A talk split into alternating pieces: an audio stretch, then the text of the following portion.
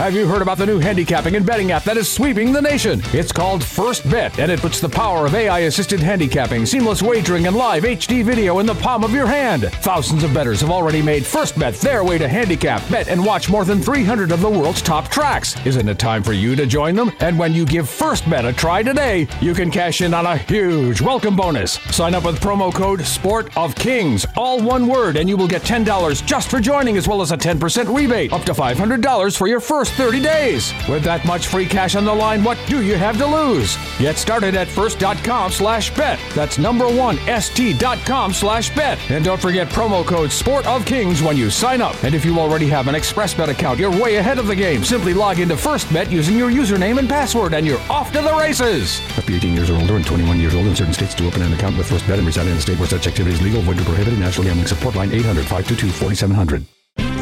The biggest and best of the Northwest just got even better. Introducing the all new Muckleshoot Rewards program with three tiers and extraordinary benefits. Play with your Muckleshoot Rewards card to earn points for free play and qualify for dining discounts, gifts, and much more. The more you play, the more you earn. Enjoy more benefits than ever before with the new Muckleshoot Rewards program. Muckleshoot Casino, the biggest and best in the Northwest.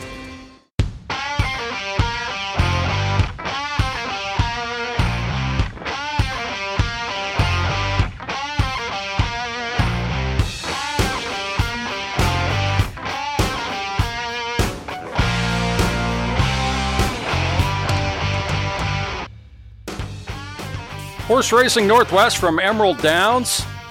Talking thoroughbred racing. Joe Withee and Vince Bruun here in the studio. Uh, we're going to be joined uh, in a bit by Bob Rondeau. Bob and his wife Molly for Giddy Up Stables won the 2021 Longacres Mile. Is that news to anybody at this point, Vince? I don't think so. I don't think so. The word is out. Yeah. Well, you know what, Joe? It was a memorable race. So Yeah. when you get one of those that kind of lingers a little bit. Yeah, background won the mile. First stakes win for him.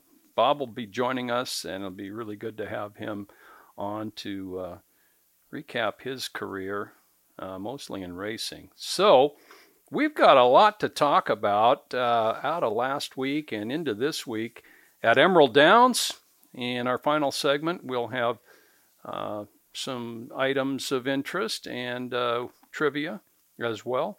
But uh, let's start with the last week recap. And right off the bat, the stretch run of the WTBOA lads on Sunday. and a view from above takes him to the top of the stretch. Cobra Jet is closing in now, and Juan Gutierrez going thrusters up on Cobra Jet, and Cobra Jet on the outside on the attack, and they're in deep stretch. A view from above comes back now on the outside. Cobra Jet, a view from above, a view from above, back to win it by a hard fought length.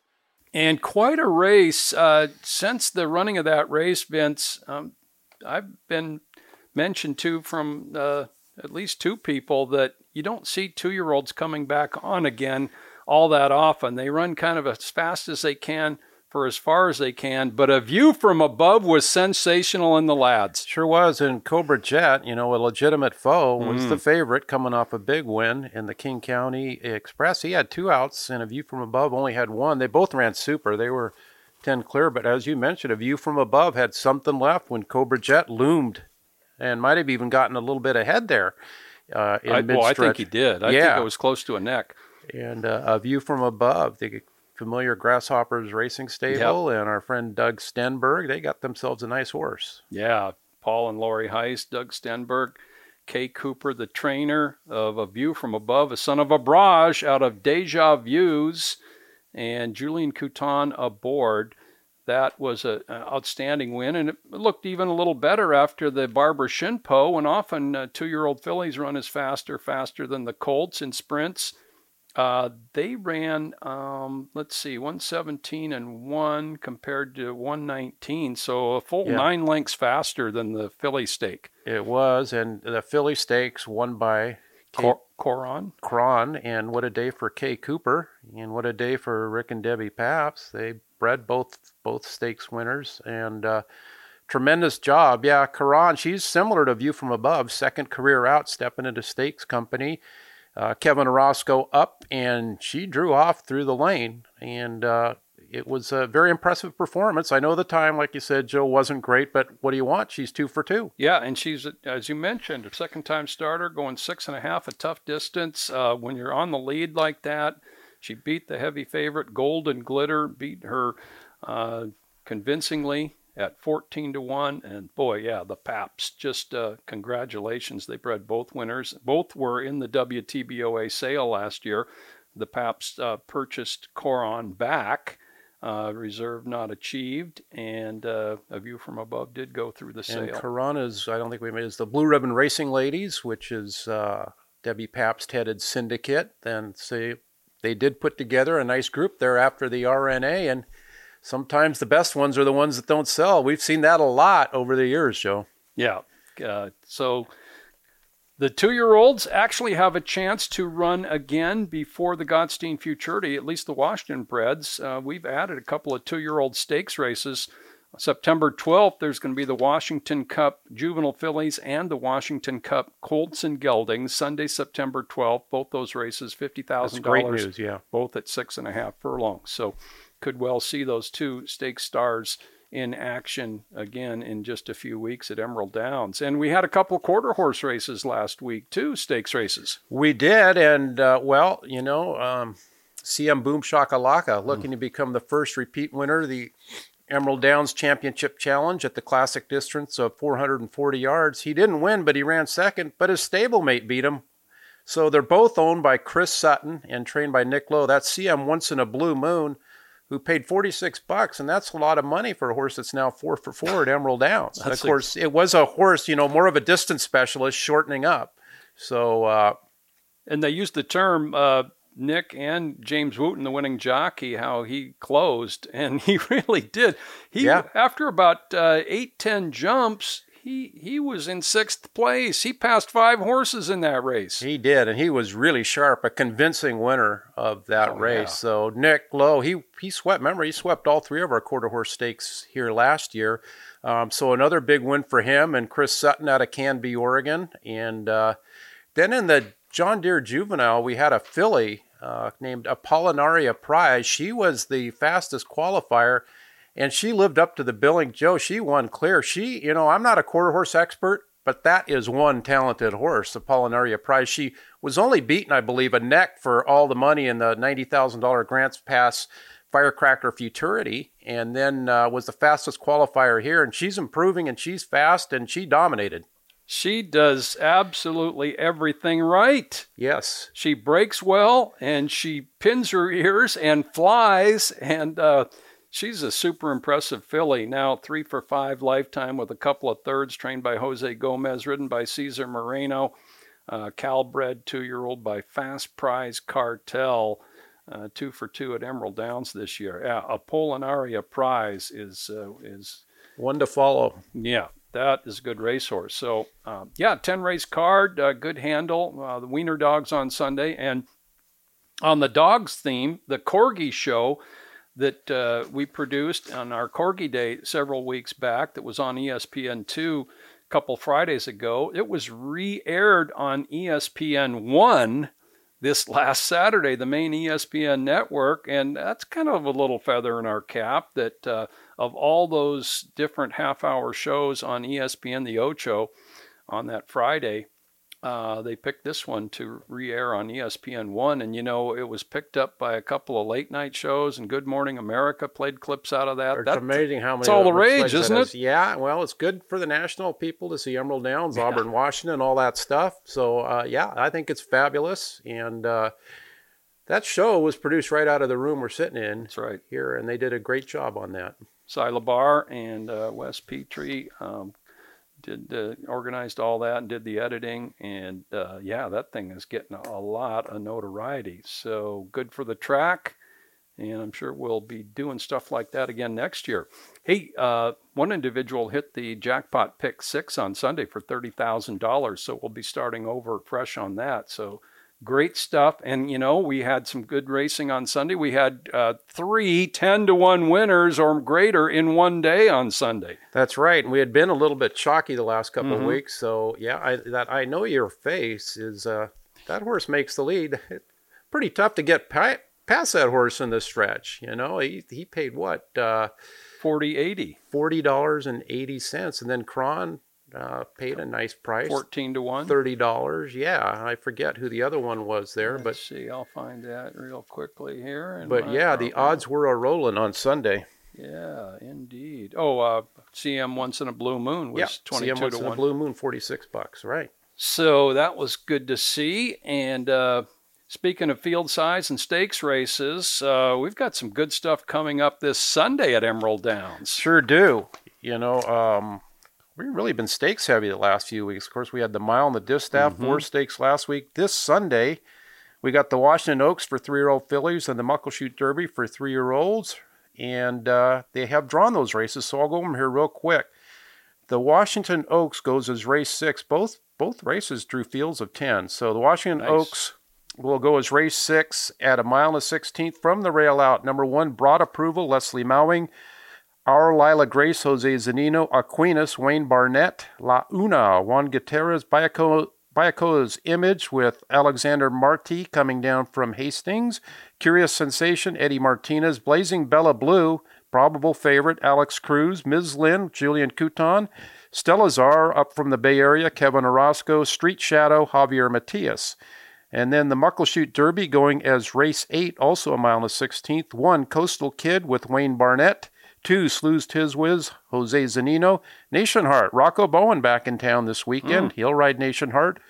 Four, House of Lords, Javier Matias, falsely accused up from the Bay Area. We saw this one here last year, Alex Cruz to ride. Six, Naval Escort, Julien Couton, Bobby Brinkley, the Frank Lucarelli trained horse in from Texas, uh, Leslie Mawing, top executive going for a sweep of the three year old stakes with Kevin Orozco, Cowboy Cabin, Eddie Martinez, and I didn't see that coming on the outside with Juan Gutierrez. So fields of 10 for both the Oaks and the Derby. That is great. And a mile and a 16th, little extra into your handicapping figuring there. So the Oaks and the Derby on Sunday. Um, Thursday's races, seven races starting at 6 p.m. And we've got a Longacres Mile horse back in action on Thursday, Vince. We do. Papa's Golden Boy is going to go uh, one mile in the allowance race feature. We got a strong card throughout the, the Thursday.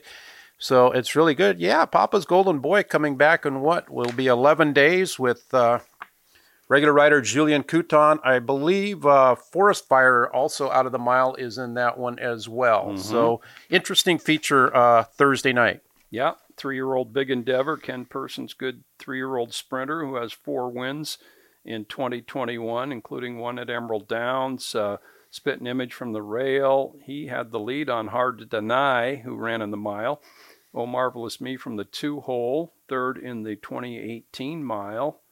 And, uh, you know, Papa's Golden Boy, uh, coming back in 11 days, going a mile, he's just a special racehorse. Uh, three for three prior to the mile, and that was a gallant fourth he had as uh, we we visualized that stretch run of the mile in our minds. Well, we visualized Papa's Golden Boy in any port in a storm running hooked most of the race, and then Wind Ribbon just looked like he was going to run on by and win by three, and in the end, he wasn't really that far ahead of Papa's Golden Boy, who hung in there and was nosed out for That's third. a good good way to phrase it, Joe. He hung in there. He did. he really was battling because he was obviously getting a little tired, maybe you know a little farther than he wants to go, but he was uh, he was a very game horse. So it'll be interesting to see how he bounces back out of that mile probably going to be favored. I made him pretty short on the morning line. He is definitely the most accomplished individual in the race. So yeah. it'll be an interesting feature.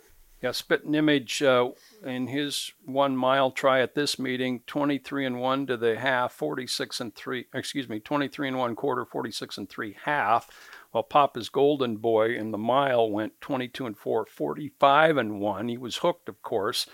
But uh, last year, that horse, uh, Gary Wales, pretty much just let him fly. Mm-hmm. And fly he could. Uh, he had some just some eye-popping efforts Those runs year. around the turn when he was sprinting were, you know, you and I used the term rare speed. That was. It was really uh, about as fast as you can see a thoroughbred run anywhere. Uh, Papa's golden boy. So uh, And Julien Couton, um, and the horse is older. You know, Vince Gibson, the Lusk family say, you know, he might be, a, he's a little bit bigger, a little bit Yeah. stronger. Um, Couton has doled out the speed a little more sparingly, but Yeah. still, look at all the uh, the first place uh, calls of of uh, the daily racing Yeah. form fractional areas. Uh, And I'm going to tell you, he got hooked hard by He any did. port in a storm in the mile. Those two did each other no favor in that race, and for him to be hanging around at the end after that, it says a lot. He was that, that not only a talented horse, but a game horse. Washington bred by Harbor the Gold out of Brookie Girl. Papa's Golden Boy in action on Thursday at Emerald Downs.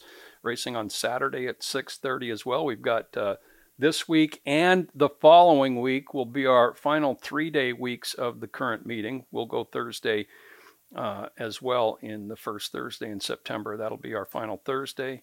So uh, looking forward to racing at Emerald Downs this week very much.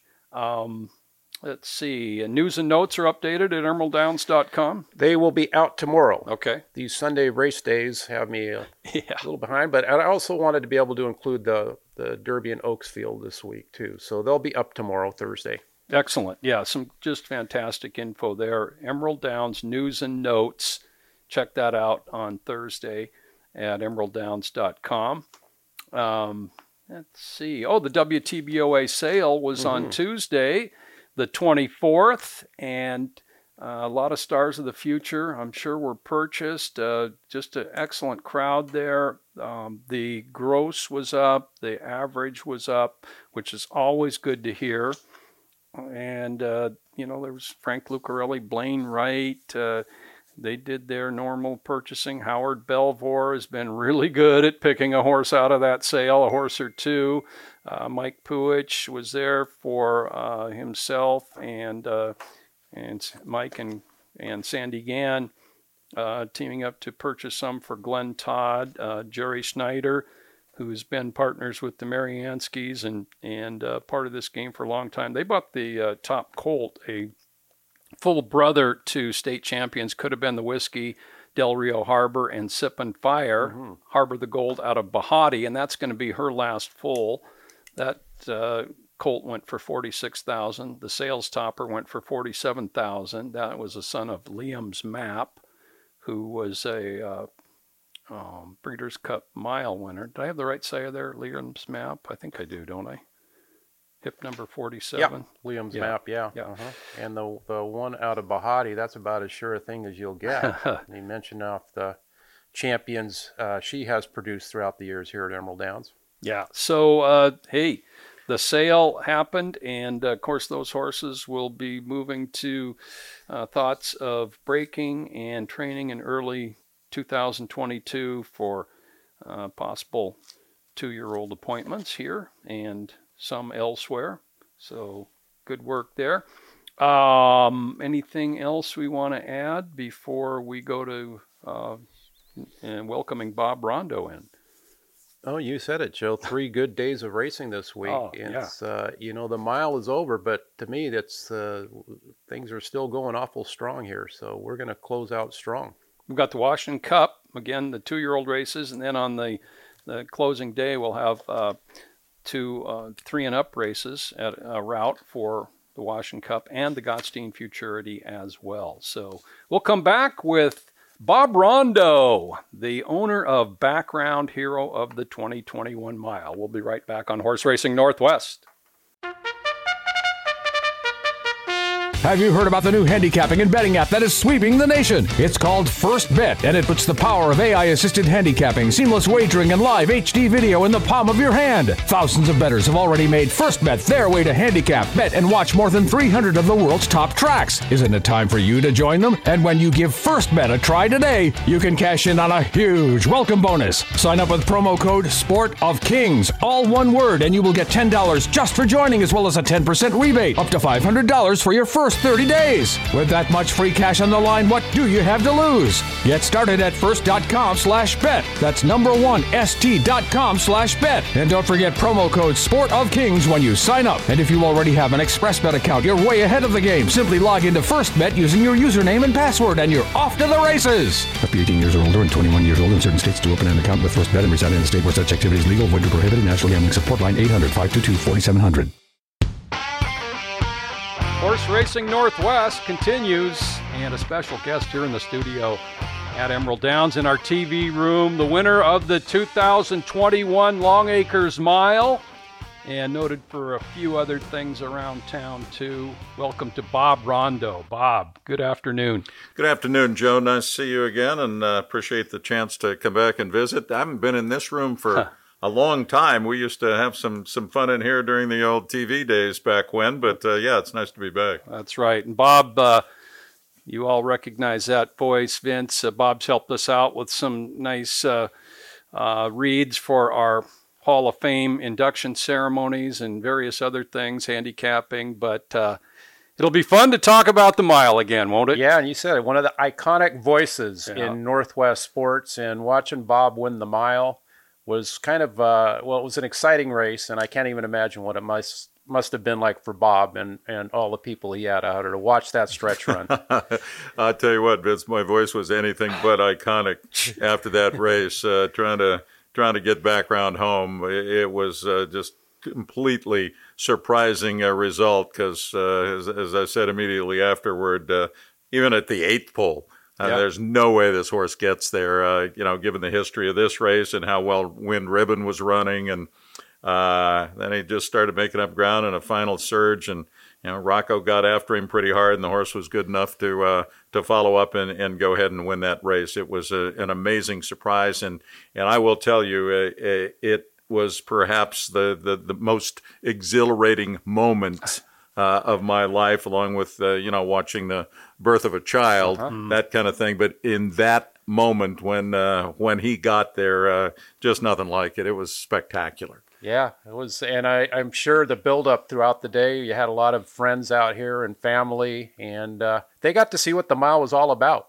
They did, and it's uh, it's great fun to uh, to introduce people to the game, and and especially have some success in so doing. But uh, we went back to the barn afterward and took a, a lot of them back there with us, and and and many of them are, are very new to horse racing and. Uh, you know, this is kind of their, their first exposure to it, and I think it's uh, it- it's great to watch them and uh, and appreciate their understanding once they get next to the animals. Uh, you know, you, you see them run on TV or uh, even from the grandstand, but it's it's so special to get back and touch them and uh, love them up a little bit and, and really understand what they're uh, what they're putting into this. It, it it was a fun day, start to finish. just awesome. Let's stay on the mile, and we've got a lot to talk about with Bob. But uh, you know, uh, there was a little get together that I was at, you were at. Uh, I don't know, ten days before the race, maybe something like that. And you know, I just was thinking of all the speed in the race that was signed on, and you know, we've watched background for a couple of winters there back uh, in the Midwest, and he's done really well at Oaklawn. He's a miler too, and it just seemed like such a great setup. And then your story, the horse coming in super sharp from Arlington via Oaklawn, and the Rocco story. uh, you know, Mike told us uh, that night, he goes, Boy, Rocco, he really wants to win this race. You know, he feels a little responsible for not having won the, the Arlington race, losing by a head, which your horse ran so well background. And and then the fact that he won three consecutive titles here and didn't win the mile. So it just really came together. And it just, that night, I just thought, you know, this horse, I know the horse, I've watched him and uh, the way it's going to set up, and he's got the speed. You know, Mike says, well, he might be right near the pace, but even if he's a little bit off, he can pass horses. Uh, how confident were you coming in the, in the week leading up? Well, we thought all along this would be a, a really nice spot for him. Uh, as you say, he's uh, he's a confirmed miler. He- He'll run farther than that, uh, and he's actually run well at six and seven furlongs. But I think mile is a, his optimum distance based on his results so far. But uh, I, I was right there with you, Joe, at the uh, at the draw, and uh, to to see the kind of juice in this race, uh, background has run with good horses uh, back at Oaklawn and Chicago, no doubt. But uh, you don't see that concentration of speed in, in, those races, and that that was a, an obvious concern, I think, for all of us. Um, I, I, was scared to death at the post position draw that I was going to mm. screw that up, and that we got got through there with the seven hole. I thought was a was a nice post position for him. I did not see him as far back uh, in the uh, early and mid part of the race as he was, and and I'll be very honest, I was really concerned at that time. But uh, he has shown the ability to uh, to to tend a pace maybe not that hot a pace. He had a little traffic uh, on the first turn, but you know, again, getting back to your question, we thought this would be a really nice spot for him. And frankly, there wasn't a lot going on for him in the Midwest. Uh, if, if, we were going to stay at Arlington, uh, you know, we were looking at a mile and three sixteenth stake on the grass, kind of a prep for the uh, Arlington Million or the uh, mm-hmm. Mr. D, I guess they called it this year in its final year, and then a mile and a quarter in the Arlington Million on the grass, a surface uh, on which he has not run. So we thought maybe uh, the mile would be a great shot, and and you are absolutely right about Rocco Bowen. I mean, oh. he's been he's been talking the mile all season long, and now we'll win the mile, we'll win the mile, okay. and by George, he made it come true. I'm happy to hear that that talk started early and Rocco was part of it because uh, he just added to such a great story. And and you know my my take, you guys just talked about the last part of the race, but uh, I reiterate what you said. You know, I was, I was pretty much rooting for you. I, I, picked the horse, which always has a little bit, no matter you know who's in the race. If you pick a horse, you, you don't mind looking good by picking the winner of the race, and uh, maybe there's a wager involved or something too. Maybe. And but I picked you up on the backside, and boy, I, I think it was a good seven or eight lengths off the lead. And then the far turn. Uh, but then when Wind Ribbon, he just inhaled those two front runners. At least it looked like it for a couple of seconds.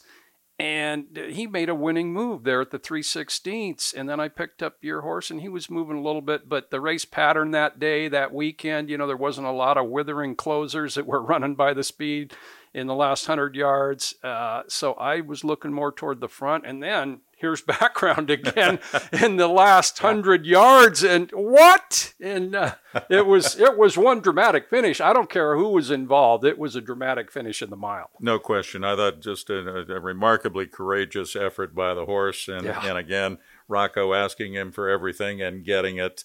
Uh, that, that's uh, kind of a nice attribute of, of background. You you know what you're going to get with him. Uh, he's had a, uh, beautifully consistent year. I think what in his last six starts, mm. he's three wins, two mm-hmm. seconds, mm-hmm. one of which was by a head in the Hanshin uh, Stakes back in Chicago. You mentioned when he was the best horse in the race and uh, was unlucky to lose that race. Yeah. But uh, he has been right there, time in and time out, and uh, he's a he, he's a quality horse. He's a very professional racehorse. I think that's the the nicest yep. thing I can say well, about him. Uh, and and certainly we haven't been able to say that about all the horses we've had through the yeah. years, but uh, he is a, a, a, standard bearer for us in that regard. That, that's oh. why I thought uh, watching the race again, is Rocco and Background are a perfect team because they keep coming at you, both of them. You know, it, when you think they, like Joe said, Wind Ribbon made a, a, a, move that probably wins nine out of ten times in a race like that. But those two, uh, Rocco and Background, were relentless in uh, in coming at you. You know. Yeah, and that's a you know he had to make a three eighths, almost a half mile move, right. and and save his best for last. And you know, a wind ribbon was was getting a little short. It was it was hard to see that until the very end. Yeah. Uh, and and had he gone on with it, obviously we're all running for second money. But uh, uh, to uh, to our credit, uh, we got it done, and and and I totally totally empathize with uh, with Blaine and the Sea Mist people and all the connections from Wind Ribbon because that that looked a lot like what happened to Background in the Hanshin Stakes uh, in mm. Chicago. He did all the hard work. There was a very fast horse uh, in that race that uh, that he put away, wound up running last as it was, and uh, and has won since then. I heard he has, and then. Um, uh, his name's Richie's. Richie's in the house. Yeah. He's he is the best horse uh, we are told that uh, at Arlington Park. Uh, certainly going going shorter distances. He's won 17 times now, maybe 18. I think it's 18 with now. 18 Yeah. with the uh, the sprint stake win the other day. Mm-hmm. But uh, I remember Rocco. Uh, we ran second to Richie's in the house in a seven furlong race at Arlington. And you know we're we're very pleased with background's race. He runs second. Rocco gets off the horse and he is fuming. He is you know Mike's congratulating uh, uh, the winner and his connections, and you know Rocco's just going, don't even talk to those guys. You know we we go a mile, he will not touch us. I, he was just furious that uh, that he he ran a really nice second and promised that. Uh, uh, if we saw him going longer, it, it would be a uh, turned table, if you will, and and that's what happened. And Yeah. who knows, we might have paid a little too much attention to him in the stake because he was uh, he was on the pace, and Rocco was right there dogging him the entire way around, and uh, gets the lead deep, deep. That's a long stretch at uh, Arlington Park. Pardon me, and uh, very nice horse coming on the outside that uh, that Rocco and background never saw that got up to win in the last jump. It looked Mm-hmm. Last like he jump. was a sure winner. Oh boy. And another reason for confidence coming into the mile is wins at Oaklawn on both fast and wet. Yeah. Great racing at Arlington on a synthetic. And Mike Puhich, your trainers, even said he trained really well on the grass, and which you were kind of looking at uh, as a possible option. So uh, you got a really good racehorse there. Yeah, you, you you find that good horses can run on most anything, right? Take them out in the parking lot or uh, take them to the back forty, whatever. They're they're going to find a way to to get it done. This horse has never had any uh, any excuses anywhere with the the track condition. That track at uh, Oaklawn Park. They, they get some pretty weird weather back there from time to time. Uh, that track gets very deep, but it's a I don't know. It's kind of a forgiving muddy track. It's a fair muddy track, and uh, his his first race, his maiden race, uh, we were all very keen on him for that race. Uh, I, I mean, Tyler Baze first time he got on the horse just said, you know, where and when let let's go. He uh, he really liked this horse and caught a muddy track in an outside post position. Got kind of left uh, at the gate and uh, or pinched at the gate in a six furlong race and uh, on a day when no one was making up any ground in the mud, and all of a sudden, background comes out of the pack and winds up doing a Marshawn Lynch imitation, running Definitely. through horse, just bulling his way through. Wound up running third, the uh, top two dead heated for the win, but uh, a jump and a half past the finish line. That background is drawing away.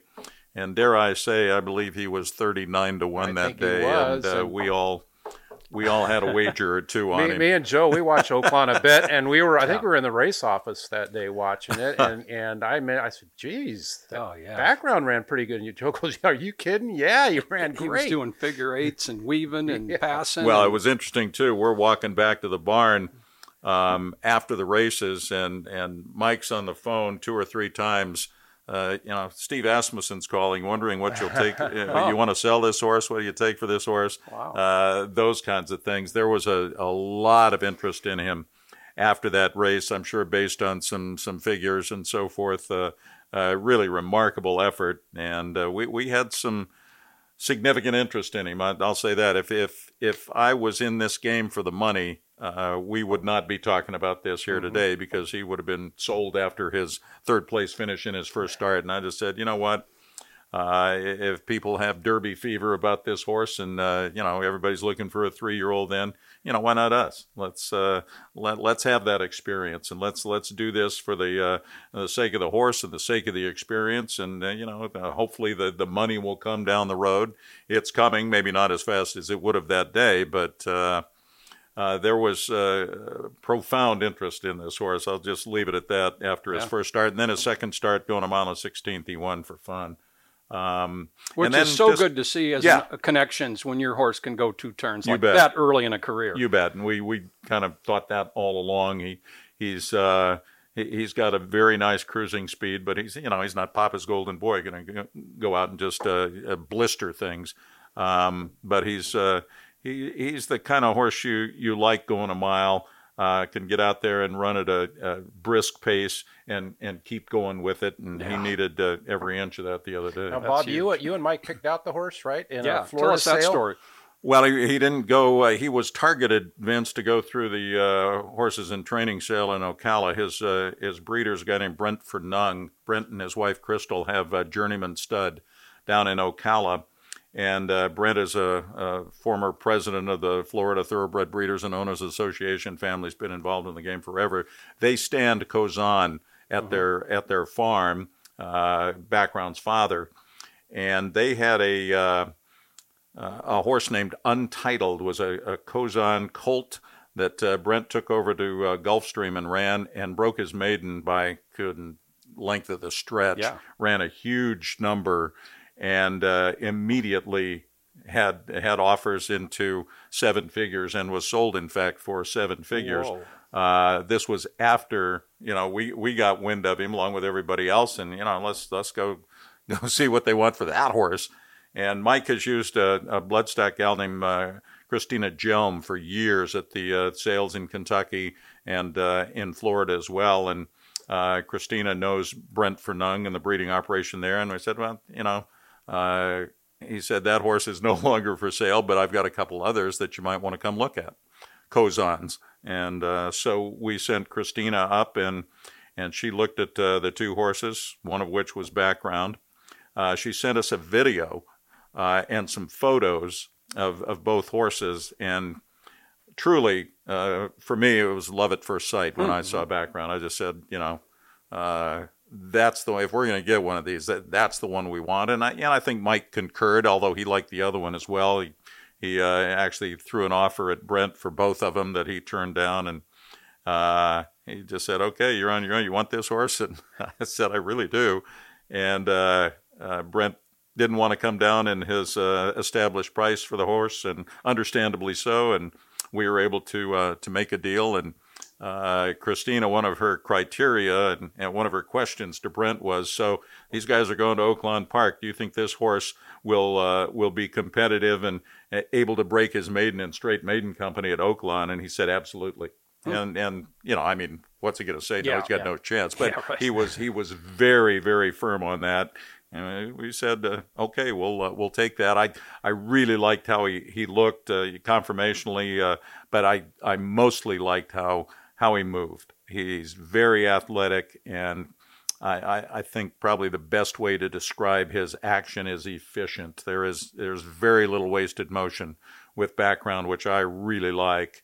And uh, anyway, that's uh, that's how it happened. Wow. We wound up with him. It Yeah. worked out for everybody. Sure did. And then he didn't run it too, did he? I don't think he did. No, he did not run it too. He was growthy, and uh, that's that's the reason uh, they gelded him.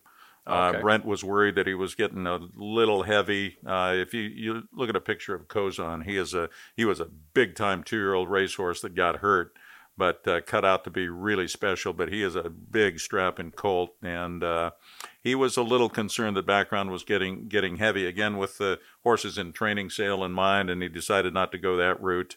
Uh, gelded him and uh, and trained him himself, and uh, wound up putting him uh, kind of on the aftermarket, if you will. And thank goodness he did. Yeah.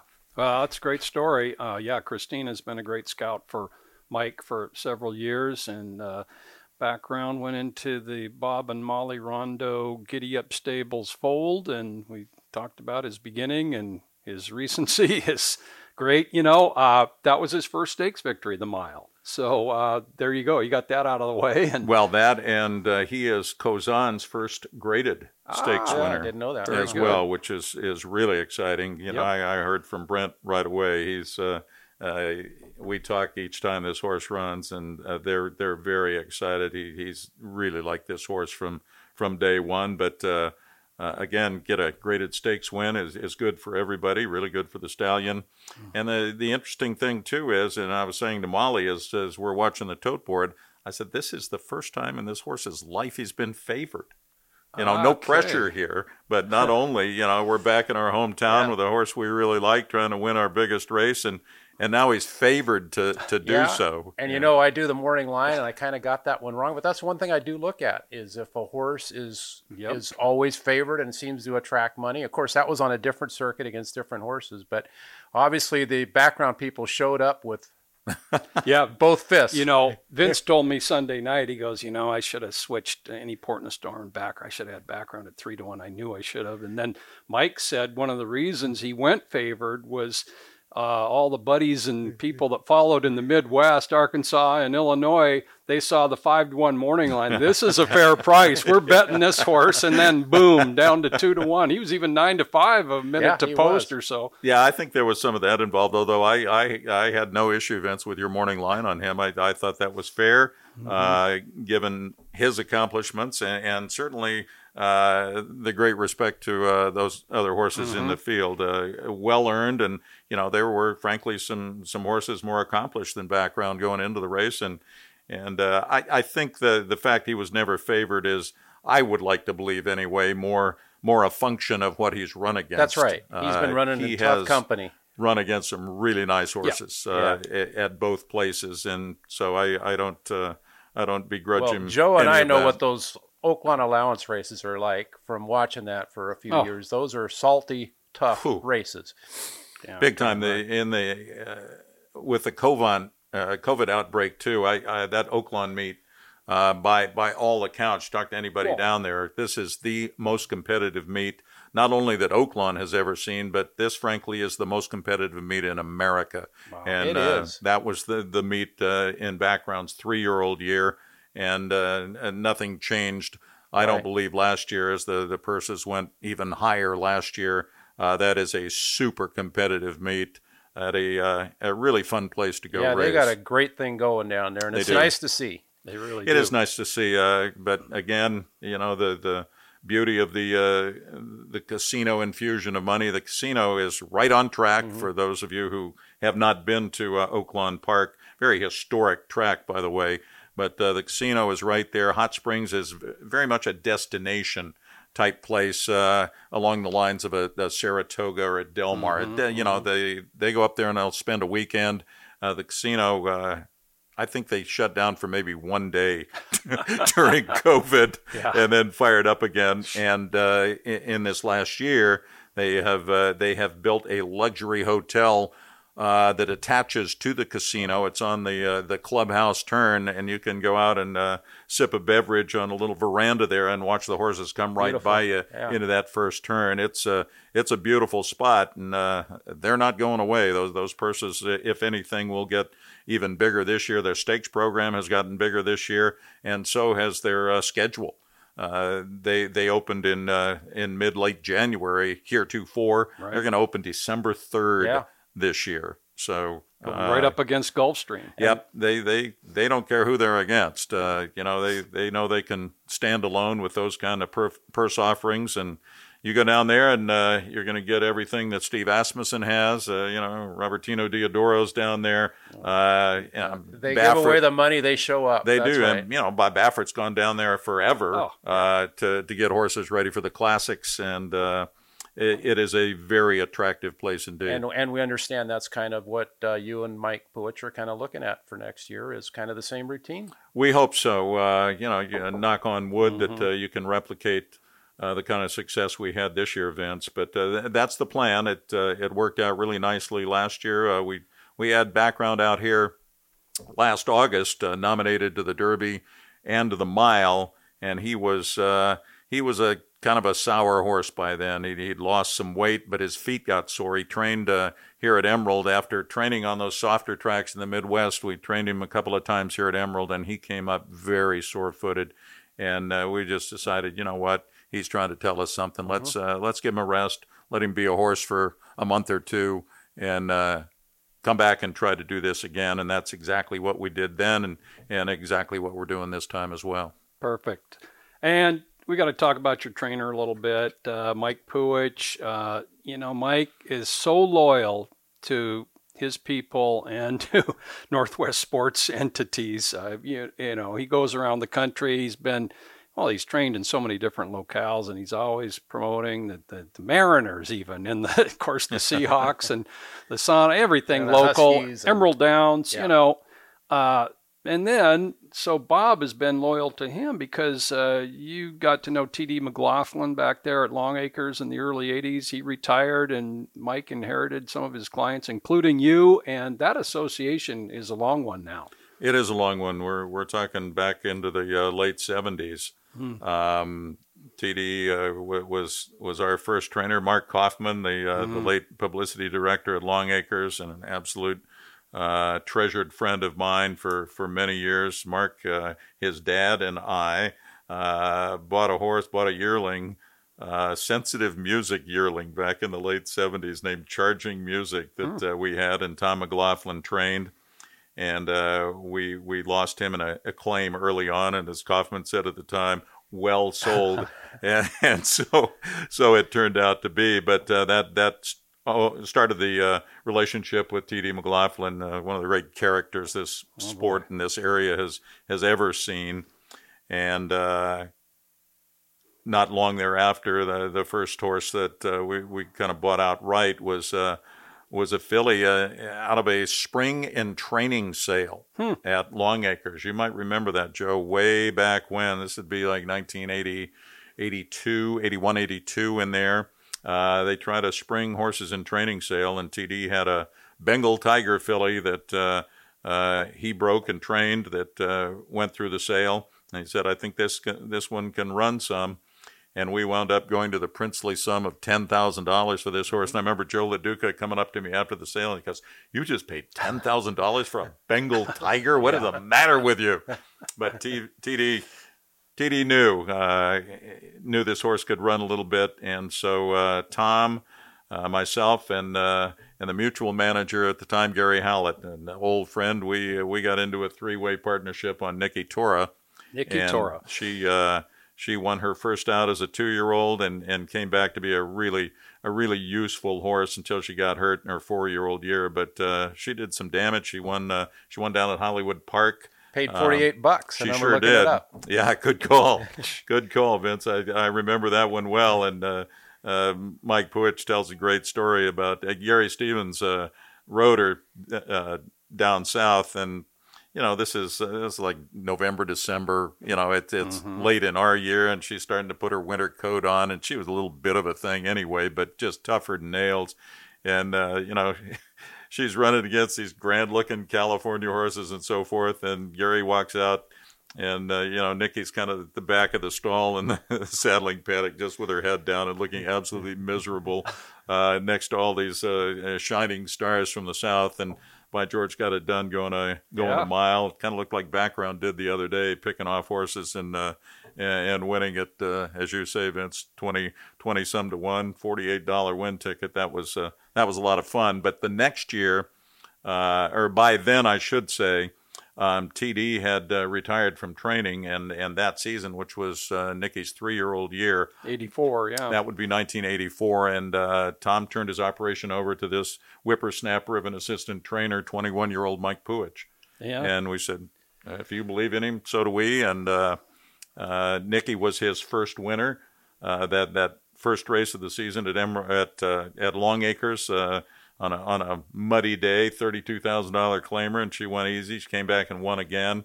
And again, Gary Stevens. We go back that far with with Yeah. Gary, who Oh. uh, who rode this horse, and he always really really liked her. But uh, when we got Mike his uh, first win with her, and uh, I'd hoped the Hanshin Stakes uh, back at Arlington Park was going to be number 500 for Michael. That would have been an absolute dream come true. We fell a head short of that, and he since uh, got his 500th win, but uh, 501 was pretty darn special, too. Yeah. You know, he he has been around. He's seen it all now. You know, he seems like a young guy to, still, but uh, Mike has been in the business, as you can say, 1984. That's a while ago, and working at Pegasus. Uh, you know, traveling, running in all these different venues, and buying yearlings. I mean, he's you know paid a million dollars for Doctor Dedomenico and so for yearlings. Uh, he's a real experienced horseman now. He is. He uh, he is state of the art in my opinion. He and he is he is what a trainer should be in terms of his approach to the horses. Uh, you know, he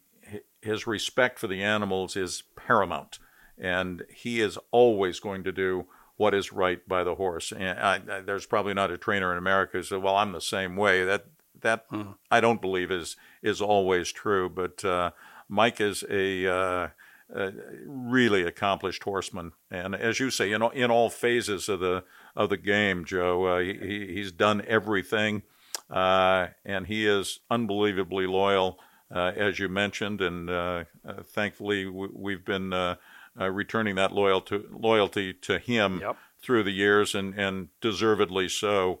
Um, I, I, sat with Mike and spent time with him at the at the uh, Washington Summer Sale this week, mm-hmm. and it was uh, it was it's really I, I, call it continuing education for me because uh, you know we, we didn't wind up buying anything, but I love I love looking at him and, and picking Mike's brain. He's super patient with me even now. You know, what, what do you think that? What do you see here? You know, what what tells you this, that, and the other thing, and uh, really educational for me. And and he's, as I say, very very patient in that regard. But it was fun just. Uh, uh, watching him in that environment. He is really comfortable in a, in a sales environment. You mentioned, uh, you know, the the Keeneland oh, sales sure. been a regular at and uh, gotten involved with some very very high level horses uh, from yearlings on up. And uh, I, I I guess the the best thing I can say about Michael is I trust him immensely. Hey, um, I, I that's you a good place to start. What, what he says goes, as far yeah. as I'm concerned. Hey, on that topic of the sale, and you know, you didn't mention your father. Uh, he was a horseman himself. That's uh, uh, certainly one of the reasons you got in the business back in Colorado in your younger days, and uh, you and your dad were out on a few. And he, you mentioned he was in quarter horses before thoroughbreds, but you got to be able to look at a horse pretty well. You were around a few when you were younger. Well, we were, and that's uh, I always greatly value how I got started in this. It mm. it it wasn't about, uh, gee, I want a racehorse that I can go bet on and win money. It, it had nothing to do with that. Mm-hmm. Um, my dad was in, in private business in, in Denver when we were growing up, and uh, when I was in college, they uh, he and my mom decided to get into the horse business. My dad had always been a, a racing fan, but uh, thought he'd like to uh, try the uh, the ownership route and and you know make a business out of it. Bought a they bought a little spread up north of uh, a little town called Longmont. Uh, it's probably mm-hmm. hour's drive or so uh, north of Denver. Uh, great spot, right backing up next to the front range of the the Rockies. There, a really pretty place called Blue Mountain Ranch, and got into it. He he was a gentleman farmer to be sure. Um, you know, went in with with both feet. They built a beautiful barn and he started boarding horses and uh, had some quarter horses, as you mentioned, that uh, they raced. And there was a little fair circuit in Colorado they used to take horses to. And uh, on weekends, my brother and I, uh, we'd go up to the farm, and uh, Dad would put us to work. You know, I learned how to muck stalls. I, I, I learned how to, uh, you know, tack horses and, and do those kinds of things. But mostly, I learned what absolutely cool animals they are and, and that was the foundation for me. I, I, fell in love with the animals way before I fell in love with the racing game, and and I, I think that's a that's a great place to start. And again, that yeah. kind of circles back around to what we were talking about before. When you get people who are inexperienced in, in this in this sport and uh, get a chance to go see this from the inside out, it it totally changes their impressions and opinions of the game. Nice. And uh, you mentioned you were at the sale. Let's try and predict the future, which we do so much in racing. oh, good luck on that one. Buying a son of Khozan and maybe trying to handicap a race at Emerald Downs. It's all trying to see the future. Uh, was there a horse or two that you, you like the looks of that maybe we could uh, keep our eye on for next well, year? Well, again, I, am I'm, I'm sitting next to Puhich the yep. whole time and watching uh, watching him go through. But uh, we we looked at a bunch of them uh, prior to the sale. I, I, I not as much as uh, as Michael did the day before. He looked at every horse in the sale, but uh, I I really liked the uh, the Liam's map that mm. he went on. That was hip number forty. Um, this was a, a Dwayne and Sue Hop Castlegate Farm yearling. I, I, think Liam's map is a really really good sire. It's off to a great start nationally, and this was a this was a really good looking individual. Big gray colt um, I, I, thought he was impressive, and I believe uh, Glenn Todd signed for this horse. That's right. Um, but uh, I really like the looks of him. Just a, a, lot of substance, and I think you know you you, you get away from from your own background, if I uh, if I may use that yeah, term. You may. And you, you go around the country and and and you see what individuals look like uh, you know, and you, you see the Kentucky horses and you see all of this, mm-hmm. and you you start to understand what it takes, uh, you know, to to race at a race at a high level. Not not that you know. Uh, there's little engines that could and can and do, mm-hmm. um, but yeah. uh, just the, the substance of the mm-hmm. horses you see around the country. And so I, I kind of took that frame of mind into the into the sale this week and was looking, you know, for those kinds of horses. And and certainly I, I think uh, uh, that Liam's Map Colt was one of those. I, I there were several uh, Harbor the Golds that I thought were were really impressive and, and sold, you know, well enough. Yeah, um, I, I thought brought a pretty good pretty good price, and goodness knows how successful Harbor the Gold has been, and, mm-hmm. and how how respected he is, obviously within the racing community here, because uh, there was a lot of interest in those, and uh, there were a couple of uh, Abrage uh, progeny that uh, that, that I liked. I, I think it's really unfortunate that uh, that our state lost that stallion because I think he was just kind of coming into his own. I think he throws a, a really fast horse, um, and it, it's a shame that uh, Abrage is no longer with us. So uh, I, I kind of kept a, a, watchful eye on, mm-hmm. on a couple of those. But if, if I had to pick one, and it's not just because he apparently was the sale topper, but uh, I thought that that Liam's Map Colt was uh, was a really impressive looking individual. Very good. Yeah, Liam's map won the Breeders' Cup Dirt Mile, and you know the saying is in breeding that uh, milers make the best sires, and that's been proven out pretty well. well. I, I, just wanted to say one thing too. Joe and myself and Kate Barton all work for under Mark Kaufman, exactly. and we know how special this would have been for Mark to Ugh. see you win the mile. And, and that was a great part of Mile Day, Vince. That uh, and sure you didn't was. come down to the dang winner circle, but uh, we had the Mark Kaufman purse and Bob. Yeah, I was caught up with other stuff. Yeah. I you know I, I wrote the script for it, but I didn't mean to interrupt you because you're right. No, Bob and, and I, I, mentioned were, that to Kate, and she she yeah. said I thought the exact same thing when yeah. Bob won. I thought about Mark, and uh, oh, he would have.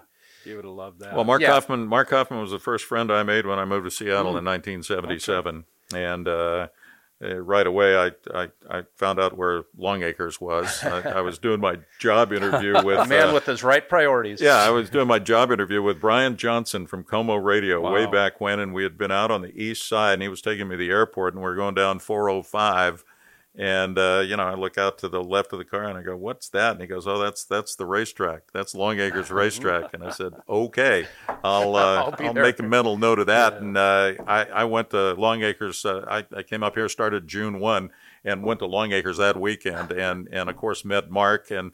Uh, I, I, think Mark was excited that uh, someone in the business actually, you know, had a uh, had some background. There's that word again mm. in in mm-hmm. in racing, and so we we had a natural attraction uh, in that regard. And and Mark and I got to be absolute best of friends. Uh, he left us far far too yeah. early, and uh, he was he's always on my mind. I think of Mark often, well, often indeed. But uh, curiously, uh, the Bob day before, went back to into Kentucky to Louisville in '95 to yeah. make the arrangements yep. for when Mark passed, you were right back there and for yeah. the family and took care of all that. So it was a. That I was see a Mark's plaque outside my office every day, and I think about him a little yeah. bit too. He was you only bet. 48 when he passed away, yep. or 47. Yep, down working on the Derby uh, press mm-hmm. crew when he had the. A heart attack driving home from the hotel that night. Uh, I remember like it was yesterday. Uh, oh. Interestingly enough, the uh, day before the mile, the Saturday before the mile, uh, Mark's son Nathan, who is uh, our godson, doing great, mm. by the way, and doing great, was uh, was back in town from New York uh, with his wife and their their four year old son, and uh, we had a very nice afternoon with with Nathan and and Ashley and little Harvey, who is named after Mark Kaufman's mm, father. Yeah.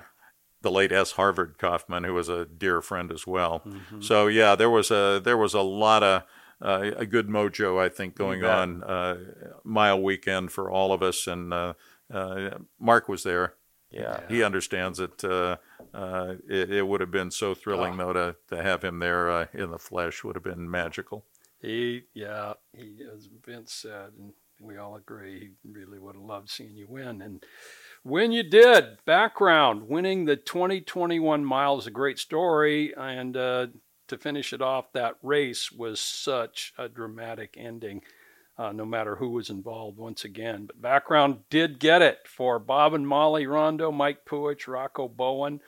We've got a lot of Husky sports questions, but we don't need to go into those today. Uh, you know, you could say one more thing. Uh, Mike Puhich was on the Steve Bick show, and they kind of talked roughly about Pegasus, but in nowhere did they uh, did Bick realize the the absolute quality, uh, world class venue that Pegasus Thoroughbred Training Center is in Redmond. That place is unbelievable, Bob. No question. I, I've been around the country, and if there is a, a better facility, I haven't seen it, but uh, it certainly is the, the finest facility of its kind, in my opinion, on the West Coast and, and probably this side of Kentucky. Yeah. They have. Uh, uh, everything you could possibly want. And a lot of it is a reflection of uh, Mark Dedomenico. Mm-hmm uh, and his medical background. He is a very forward thinking uh, individually in terms of applying uh, uh science to uh, the racing game, and the facilities at Pegasus are,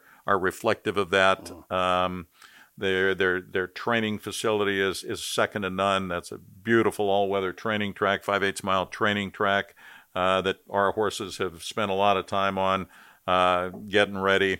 But uh, you know, the the day after the after the mile, uh, Michael came down, picked up background, and and took him back to the farm. Sent me a photo of him in the uh, in the horse spa out there, you know, knee deep in circulating salt water and just loving every minute of Beautiful. it. Uh, the Eurosizers out there uh, are, are, a fabulous, fabulous alternative to a hot walker. Uh, you know, the horses really like it, but uh, you know, uh, you can you can swim your horses. They've got an aqua treadmill. They've got the pool, mm-hmm. uh, and just wonderful rehabilitation facilities as well. It is a spectacular, spectacular place, and I uh, I encourage anyone. Uh, if you've got a horse that uh, uh, you need a place for, it needs some some rehab of any kind, or it needs to be trained up, I, I can't imagine a better spot than Pegasus. Yeah, that's that's a good good ending right there because uh, they've been involved. Well, Mike's been farm trainer there since I think around 2008, and uh, he's learned a lot by being there as well. So, background won it, and uh, Vince, when uh, Bob came in the front door there, Phil saw him, Jack saw him coming in. They both jumped out of their office and just said, "What a great race that was this year!" And you know, congratulations again. And again, it just uh, super horse race, and you won it. So congratulations. Well, and uh, just big thanks to uh, to both of you, and it's it's, it's great to be get get together here and, and chat a little bit. But uh, I just want to know, want you all to know how uh, how special you uh, you made our weekend. We were treated beautifully and, and welcomed beautifully, and uh, just had a fabulous and, and memorable day. Great. Yeah, it was a great day. Bob Rondeau joining us on Horse Racing Northwest, recapping a memorable 2021 Longacres Mile once again. Thanks, Bob. My pleasure, guys. Okay, thanks.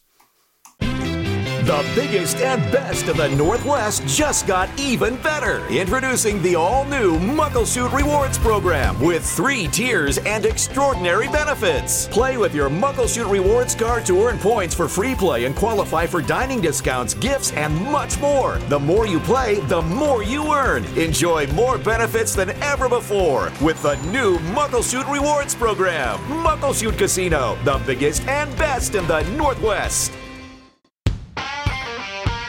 Horse Racing Northwest, uh, so great to have Bob Rondeau here in studio, part of Horse Racing Northwest. Uh, you know, he has done, we didn't even touch on his Husky broadcasting career, but uh, we had a lot to talk about racing wise, Vince, with Bob Rondeau. You know, and you mentioned it, Joe, what a knowledgeable man and in racing. You know, he, like you said, he really has the eye for talent and it's no accident he's come up with some of these runners over the years. But uh, just a great guy to have in our court for uh, you know uh, uh for thoroughbred racing. No, definitely. You know, it's uh, people say, boy, if a guy like Bob Rondeau's interested, this must be a pretty darn good sport. Gets us a lot more eyes uh, downtown and in media circles with him involved. That's for sure. He, um, there's been a statewide Department of Health order. Uh, if you are indoors at Emerald Downs, you what you must wear a mask now, beginning this week. You must wear a mask on any indoor areas, and if you're not fully vaccinated, you are required to wear a mask at all times in public settings, which is Emerald Downs Racing. So keep that in mind, and uh, we'll all have a good time. Uh, some promotions coming up. Um, Italian Day, September 5th, here at Emerald Downs, Sunday, September 5th. We're going to have an Italian Day, and of course, part of that's the pizza eating contest. Uh, Indian Relay, the Muckleshoot Gold Cup in effect this year. We're going to have it uh, September 10th, 11th, and 12th, Friday, Saturday, Sunday, September 10th, 11th, and 12th. Of course, there's no racing on Friday, September 10th, no live racing, but we will have Muckleshoot Gold Cup qualifying heats. And we will start those approximately the similar time that we do start our live racing on weeknights, about 6 p.m. That'll be free admission on Fridays for the Muckleshoot Gold Cup, the 10th, 11th, and 12th of September. We have had a lot of memorable events there. It's just a, a marvel at the horsemanship involved in those riders and horses bonding together. Great action here at Emerald Downs. Muckleshoot Gold Cup returns. And uh, again, the uh, Washington Cup starts on Sunday the 12th with the two year old races.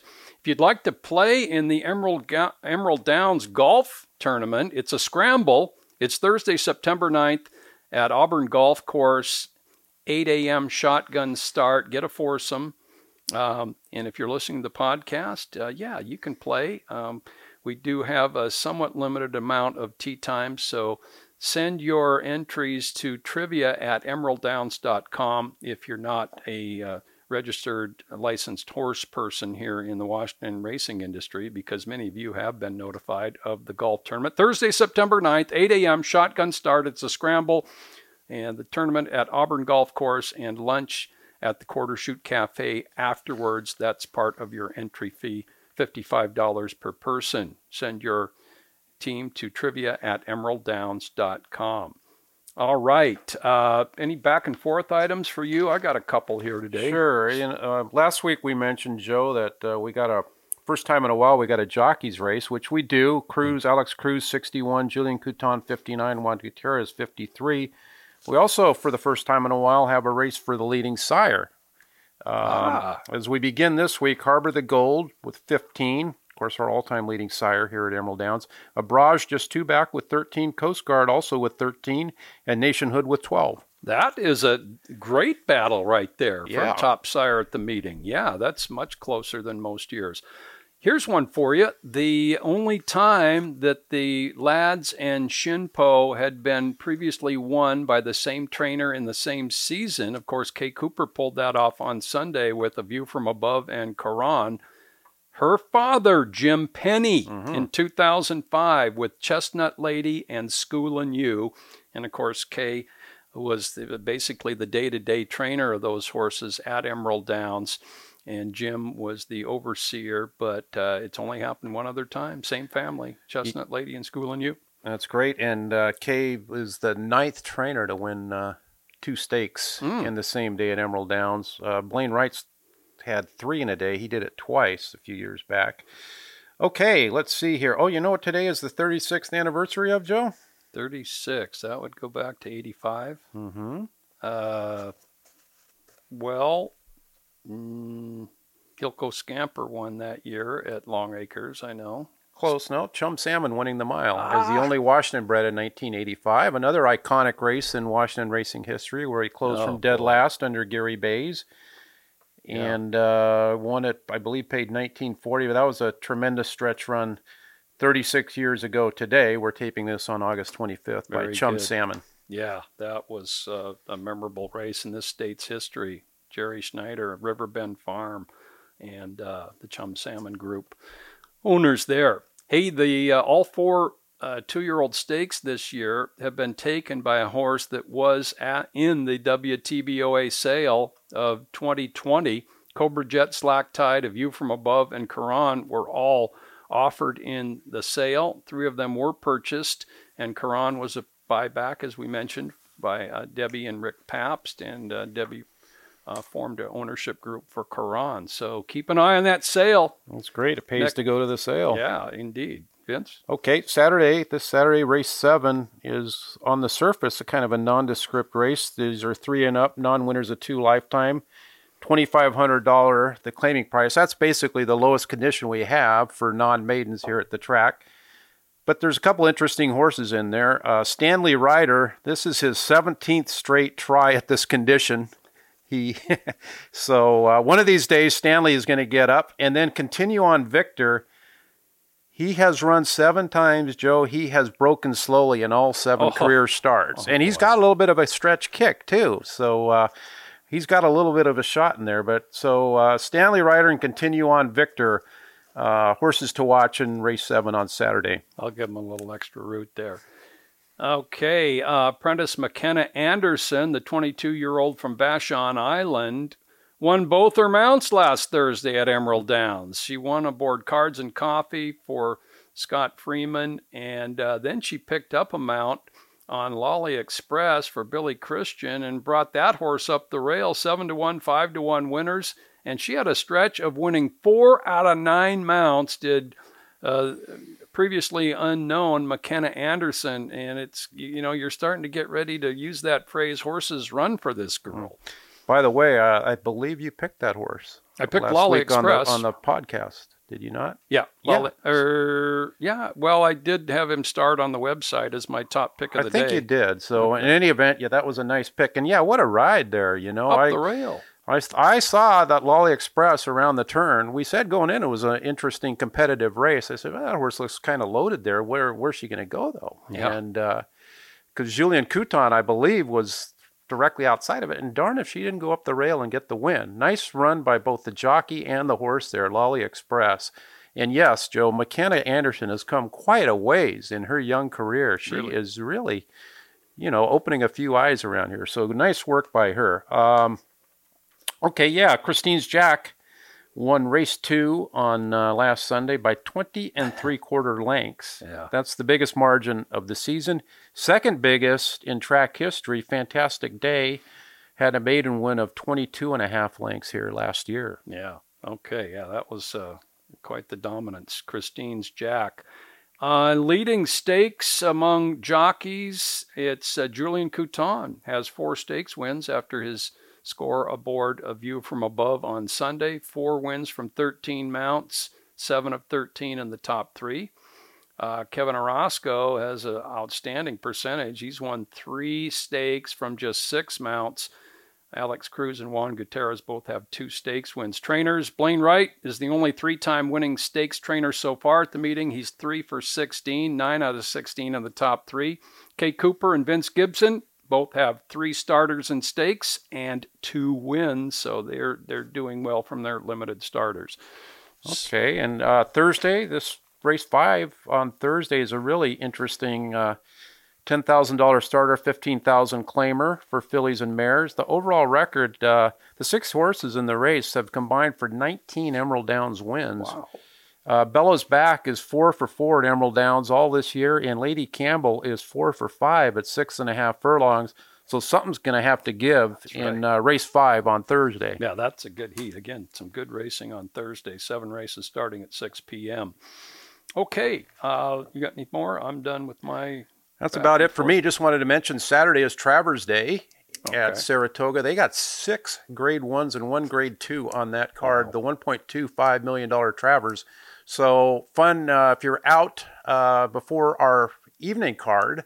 Lots of good action on Saturday here at Emerald Downs. Definitely. Yeah, Essential Quality is uh, the top name, of course, in the Travers.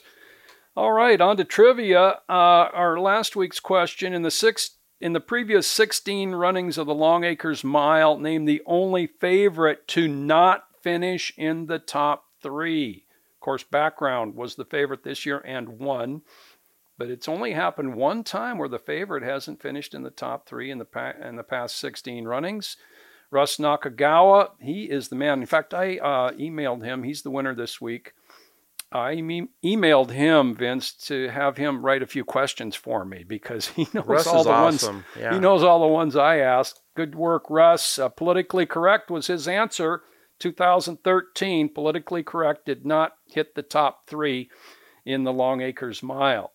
So the favorite has run well, and the local horse ran great again this year. The top local horse has really been performing well in the mile, in the Emerald Downs era especially, and that was Papa's Golden Boy this year, a gallant fourth in that 11 horse field. So Russ wins last week. The new question, and send your answers to trivia at emeralddowns.com. And you'll win a shirt or a cap from Emerald Downs. Russ has uh, got a lot of clothes that he could Uh, collect. Uh, anyway, the, this week's question. We just ran a couple of six and a half furlong two year old stakes this past weekend, won by A View from Above and Quran. What's the fastest time in Emerald Downs history at six and a half furlongs for a juvenile? The fastest two year old time at six and a half furlong in Emerald Downs history. It's been a few years since that mark was set. There's a clue. Trivia at emeralddowns.com. Thanks for listening to Horse Racing Northwest. Vince, let's have another great week. Yep, look forward to it. Good luck to everybody.